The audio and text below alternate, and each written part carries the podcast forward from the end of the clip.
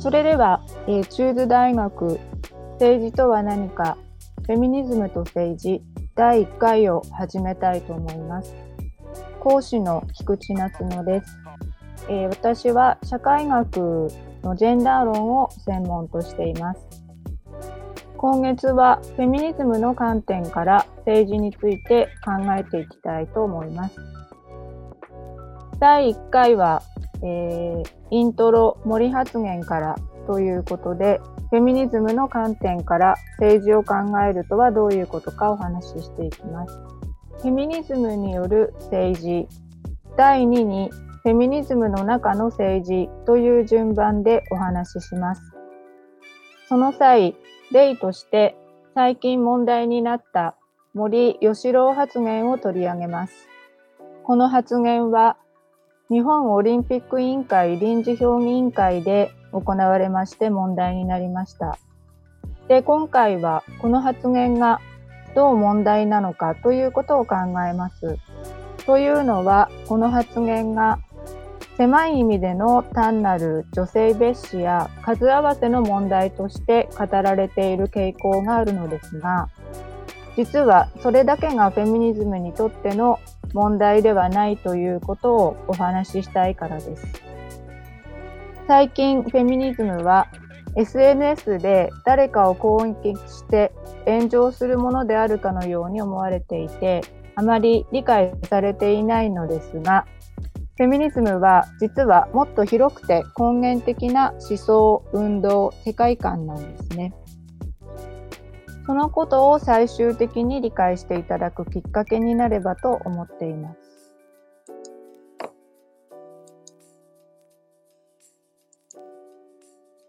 ではまずフェミニズムによる政治とはどのようなものか歴史を振り返って考えてみます。現在は歴史的に大きくは近代という時代に入るのですが、近代は女性排除の側面を持っています。基本的に近代は民主主義を前提とする時代であると考えられていますが、えー、民主主義というものは全員の平等を基本に、えー、しているはずです。ところが、中部大学の初回で触れられていたように、民主主義の起源とされる古代ギリシャの民主制からも女性と外国人は排除されていました。政治参加とか市民権や財産権など様々な重要な権利が認められていませんでした。さらに、近代の幕開けであるフランス革命でも同様でした。革命を根拠づける人権宣言で市民の平等が謳われましたが、実際には人権とは財産を持つ男性の権利を意味するに過ぎませんでした。例えば、フランス革命の代表的な社会思想家であるジャン・ジャック・ルソーは、男性は能動的で強く、女性は受動的で弱いから、女性は男性に気に入られるようにしなければならない。女子教育もそのためにあるとはっきり論じています。このルソーの女性差別的な思想に対しては、当時からメアリー・ウルストン・クラフトが批判していて、先駆的フェミニズムと評価されています。えウルストン・クラフトはこちらのスライドに載せた、え写真のような女性になります。このように近代は女性排除を組み込んで生まれました。この女性排除女性差別に対してずっと戦ってきたのがフェミニズムです。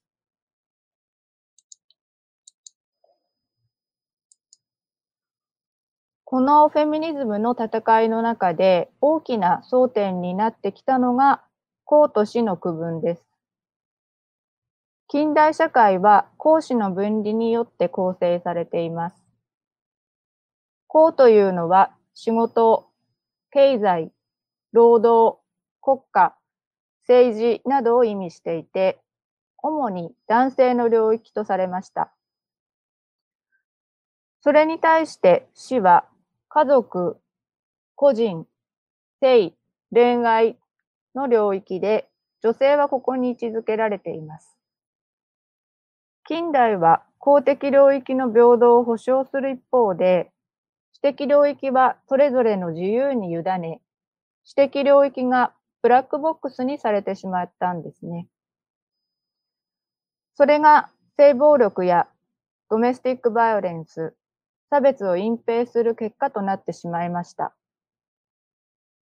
そして公的世界における平等は実際には一部の男性だけのものだったのです。フェミニストの江原由美子さんは、女性は自ら進んで主領域の役割を担わなければならず、それによって公領域から排除される。この女性の位置は自由と平等概念の矛盾を示すと言っています。つまり、法律などによって強制されているわけではないにもかかわらず、女性は結婚し子供を産み育てることによって、自発的に公領域から退き、その結果、権利を手放すことになっているということです。このように、近代は自由、平等、人権を謳う一方で、性差別が温存されるという理想と現実の二重性を持っています。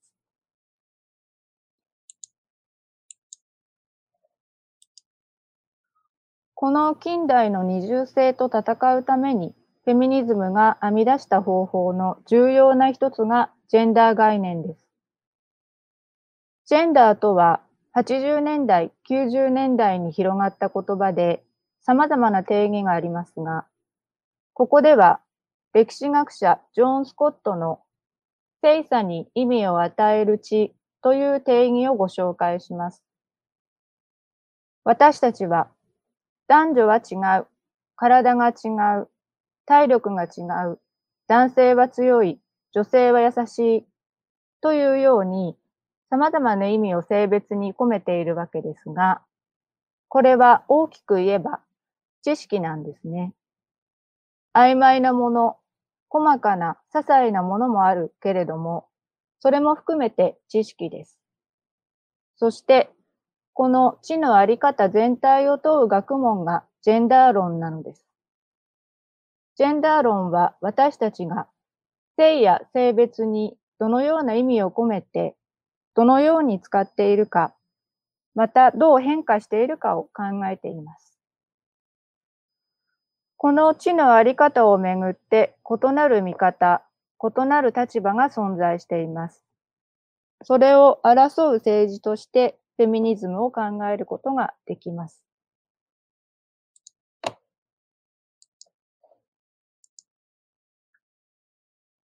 さて、ここで森発言を考えてみます。森さんは、女性がたくさんいる会議は時間がかかる。私どもの委員会の女性は皆わきまえている。などと発言しました。まず、マスメディアではこの発言は女性蔑視と報道されましたが、蔑視というのは一般的には個人的な意識について言います。ですが、この発言は一つの性別集団を低く評価し、軽んじる内容であり、社会的に女性の置かれている不平等を助長するものですから、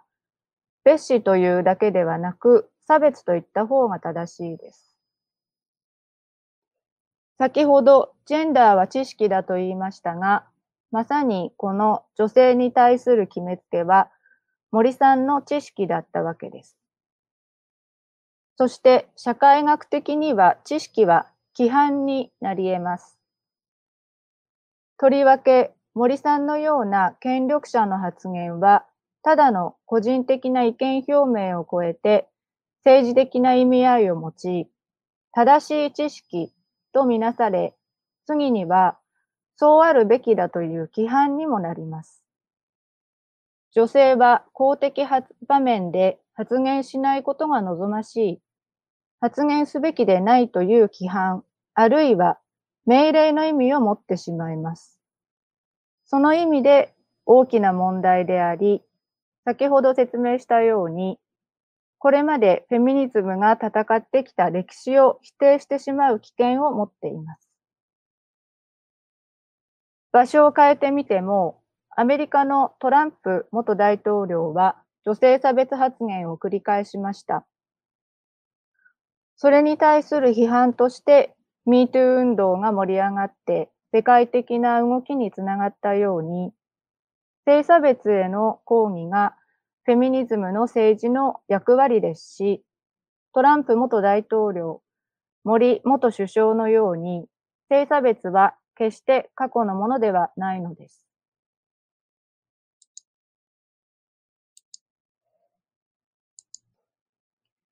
次に、フェミニズム内部の政治について考えてみます。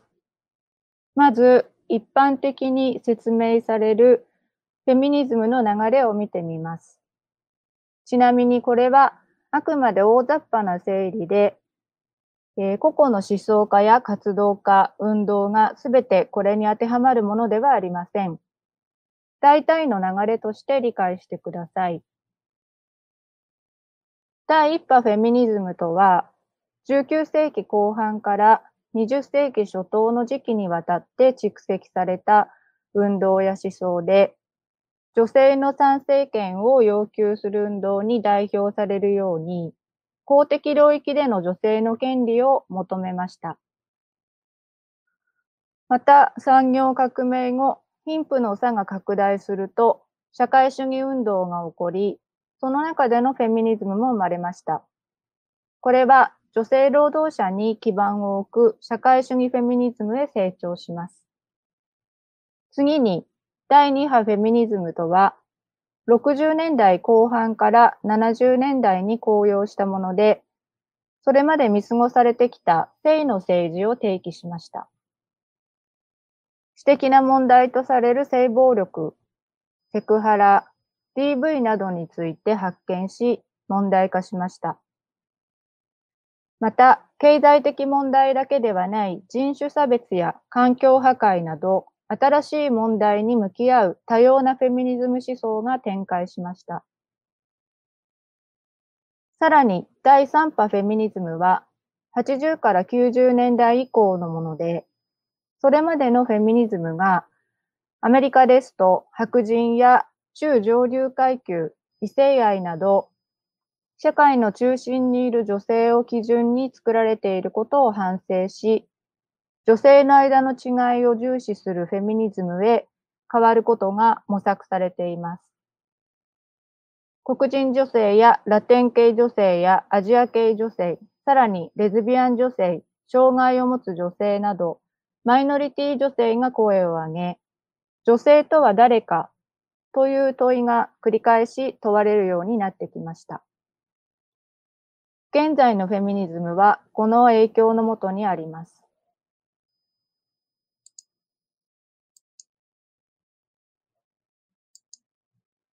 さて、ここで森発言に続いて、オリンピックとフェミニズムについて考えてみます。結局、森さんは会長を辞職して、後任に橋本聖子さんがつくことになりました。それで報道は落ち着いたようですが、女性がトップになったことで問題は解決したのでしょうか？男女平等が達成されたと言えるのでしょうか？有名な話ですが、近代オリンピック設立者のクーベルタン男爵は、女性のスポーツは非常識などとして女性の参加を否定していました。その言葉に代表されるように、近代スポーツは男性的身体性を中心にした競争世界だとジェンダー論では言われています。男性的とされる筋力や力強さ、速さが価値の高いものとされ、競争するわけですが、そもそも競争も男性的なものです。女性的な身体性や価値観を基軸に考えれば、全く違うあり方になるとも言われています。これに対してフェミニズムがどのように戦ったかというと、二通りに分かれました。一つ目の立場が、リベラルフェミニズムのオリンピックへの参加要求運動です。こちらは女性選手を男性同様、オリンピックに参加させるよう要求しました。もう一つの立場がラディカルフェミニズムのもので、女性の参加に反対しました。反対の理由は、オリンピックの男性中心主義や商業主義を問題としたためです。この考え方によると、近代スポーツは男性性の保護区とも言われています。男性性の一つに力や暴力がありますが、一般的に近代社会では暴力は禁止されています。ですが、スポーツの中では男性の暴力は一定の形式で認められ、評価されます。その意味でスポーツは男性性の保護区でもあるのですね。現実はリベラルフェミニズムの主張に沿うように変化しました。オリンピックの第1回は女性が排除されていましたが、第4回で女子選手が初出場、そして2012年には全競技に女性が参加しました。その上で東京2020では男女平等がさらに進められると言われています。ですが、ここで考えてほしいのが、フェミニズムにずっとつきまとう、男並み平等がフェミニズムの目標なんだろうかという問いです。近代が女性排除の性格を持っているといったように、現在の社会はそもそも男性中心的に作られています。女性は二流市民だったわけです。その中で女性が権利を主張すると、どうしても男性のモデルに自らを当てはめることになりがちなのです。女性が男性のようになることが解放なのでしょうかフェミニズムは常にこのジレンマに立たされてきました。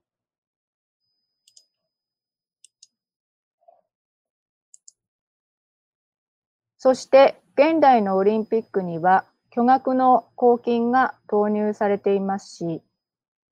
実施のためには都市も田舎も大規模に開発されなければならず、そこに住んでいたマイノリティは排除されます。もちろん自然も破壊され、開催都市が廃墟と化すことが近年問題視されていますし、そもそも国別にメダルの数を競うナショナリズム発用の場です。どれもフェミニズムがこれまで批判してきたものなんですね。さらに今回は原発と放射能の問題を隠すものという批判がされていますし、コロナ禍になって女性へのダメージがとりわけ大きい状況です。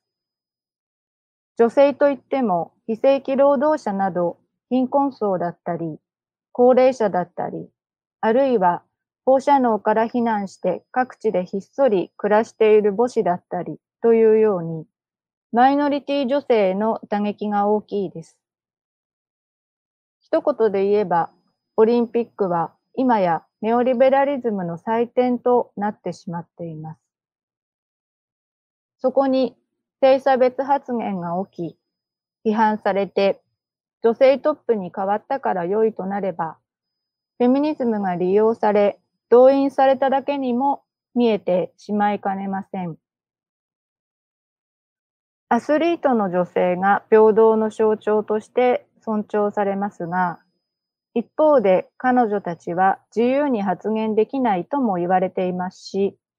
オリンピックの輝きの陰で多数のマイノリティ女性に沈黙が課されています。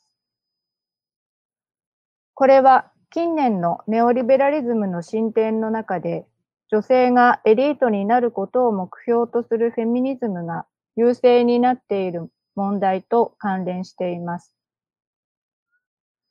次回で詳しくこの問題は取り上げますが、本講義ではそうではないフェミニズムの魅力や可能性を伝えたいと思っています。その意味で森発言は単なるトップ個人の意識の問題ではなく、オリンピック全体の見直しまで求める深い射程を持っているものとして受け止めなければならないということを理解してもらえればと思います。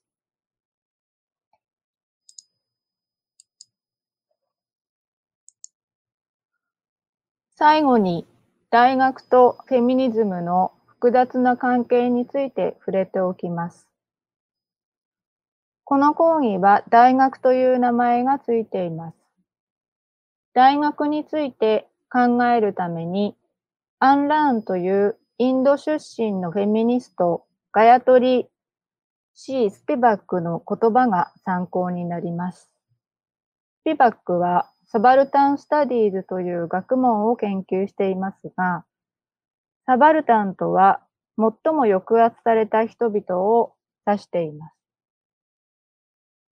スピバックは、えー、サバルタンの声を聞くことはできるのかという大きな問いを研究のモチーフとしていますが、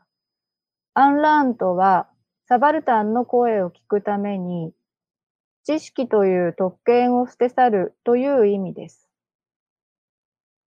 スピバクはフェミニズムのためにはアンラーンすることが必要だと論じています。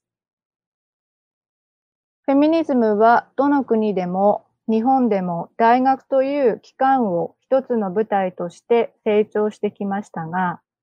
大学とはエリート層養成機関でもあります。一部の恵まれた家庭に生まれ育ったいわゆる能力を持つエリートのみが大学に進むことができます。日本では特にこの大学でしかフェミニズムに触れる機会が少ないのが実情です。そのため、フェミニズムは高学歴女性のものだというイメージができてしまいました。でもそれではフェミニズムが広がっていきませんし、実際の力を持ちにくいのです。したがって、より多くの女性、マイノリティに開いていく必要があります。その意味で、この講義についている大学という言葉には、私はアンビバレントな考えを持っていることを付け加えておきたいと思います。えー、それでは、こちらが今回の主な参考文献になります。えー、今回はこれで、えー、終わりになりますが、えー、ご質問、ご意見等をお寄せくだされば嬉しいです、え、できるだけお答えしたいと思います。講師のツイッターへでもいいですし、え、アカウントはこちらになります、えブログでお答えするかもしれません。とブログのタイトルはこちらになりますので、検索していただければ、え出てくると思います。えそれでは、えありがとうございました。